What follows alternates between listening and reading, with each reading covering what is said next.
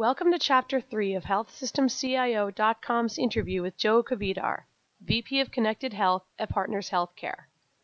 In this segment, he talks about why statistics on the rise of mobile adoption can be misleading, what are the biggest hurdles to improving patient engagement and how they can be overcome, and his advice for CIOs on how they can better navigate the brave new digital world.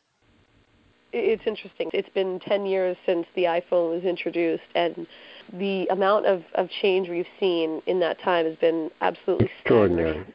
Extraordinary, yeah, yeah.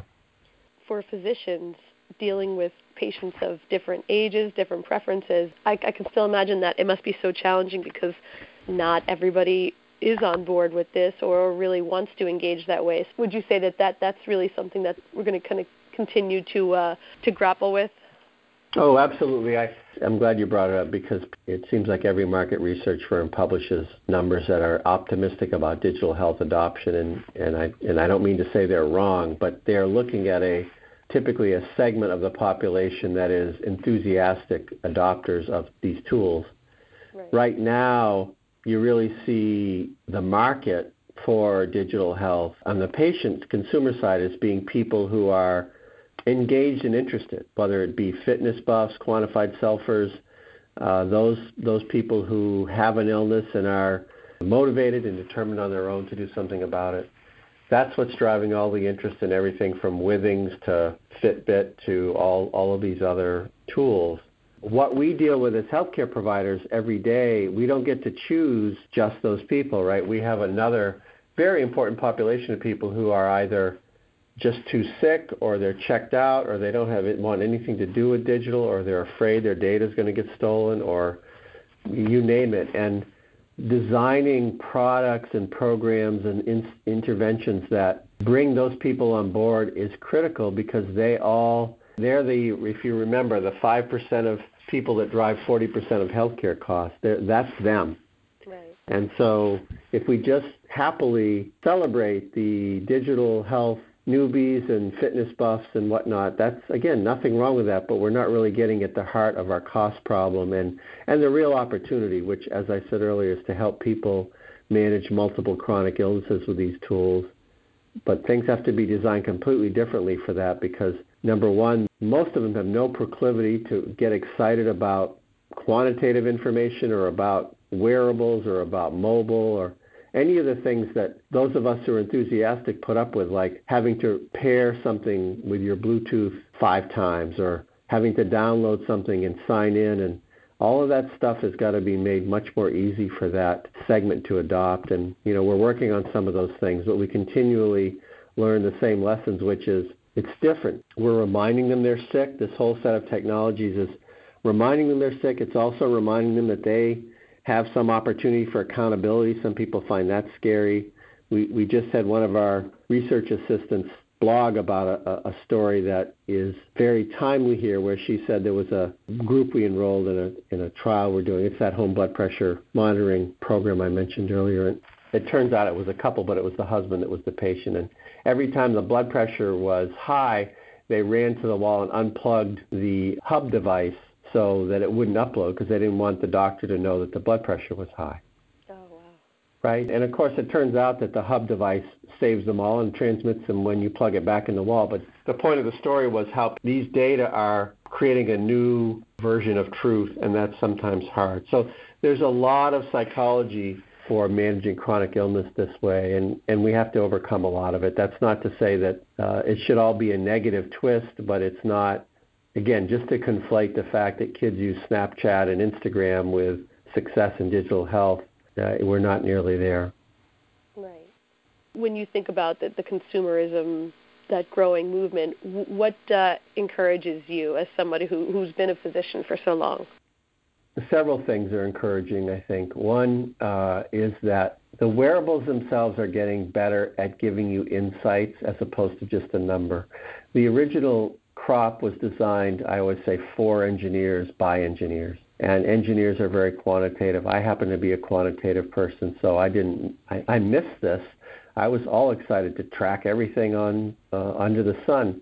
And then a friend of mine who's uh, is, is in in the world of uh, communications and marketing, she pointed out to me that you know most of the population doesn't give a hoot about these numbers, and that's true. So you've got wearables coming out like the Spire, which tells you about stress. It, it, it tracks respiration, but it doesn't tell you respiration. It tells you about stress and, and other examples of new tools that are helping with things like pain relief or tracking when you might have an epileptic seizure, things like that. So that's encouraging. The second is it's, becoming easier, as I said, for people to integrate those into the clinical systems environment. Companies like Validic or uh, human API are creating easy ways to bring in those consumer devices so that we don't have to sweat integration for every single device.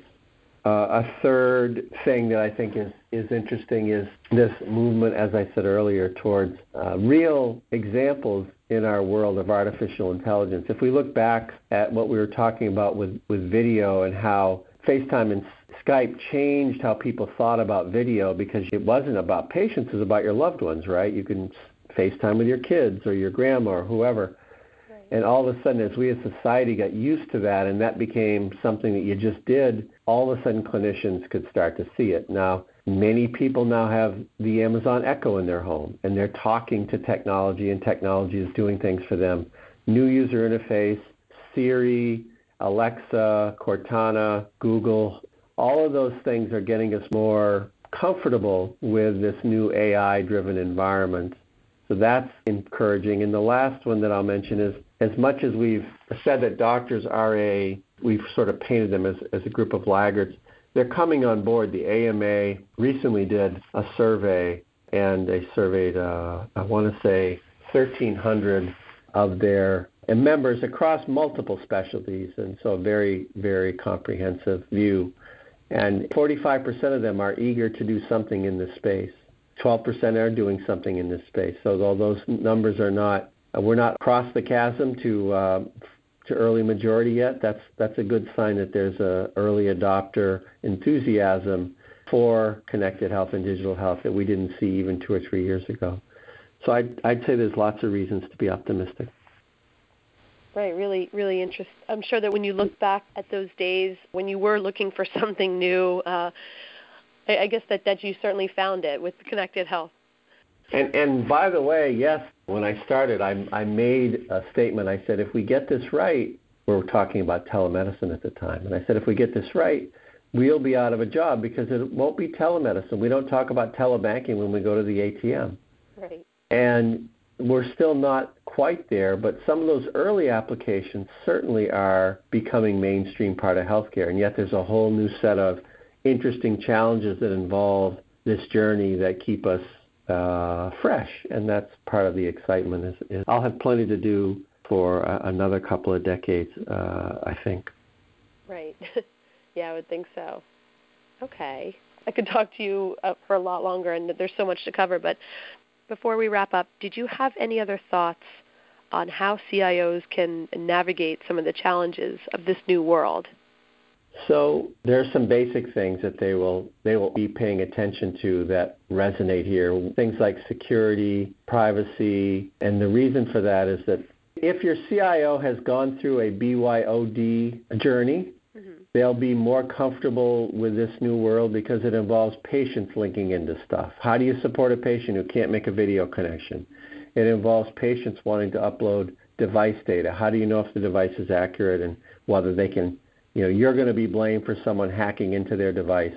Will will there be if a patient starts uploading stuff through the portal? Are you exposing some sort of channel where their stuff can leak back out and you'll get blamed for that? So really thinking about how to secure your network beyond your four walls, how to uh, have a, a data uh, integrity strategy that allows you to have conversations with patients and clinicians who want to participate in this space, whether again it be by video or by secure texting or by device uh, exchange of device data or by using a mobile app, what have you.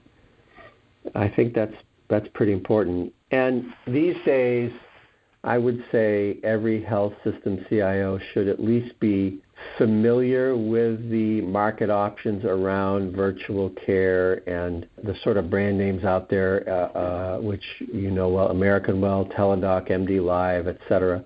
At least vaguely familiar with what they're doing because there will be a time, if they're not already in that space, in the near future, they will be in that space, and they should be prepared to think through the IT implications of bringing a vendor like that on board to manage a, virtual care implementation. That's, as I said, that's assured to happen everywhere within the next few years, I would say.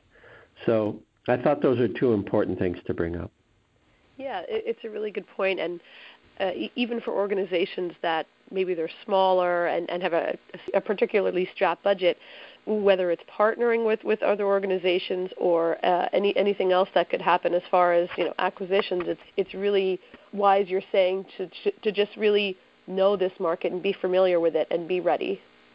Yeah, some someone like your chief medical officer, or your CEO walks in and says, "What should we be doing about X?" and you you know the space or you look at them like a, a deer in the headlights and you don't want the latter. Right. Again, I really appreciate it. I know that uh, you, you have so much going on, but thanks for the time. It's, I think this is going to be really useful for our uh, readers and listeners.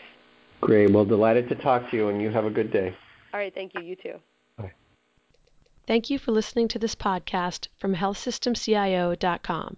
To hear other podcasts, visit our website or subscribe to our account in iTunes at healthsystemcio.com backslash podcast.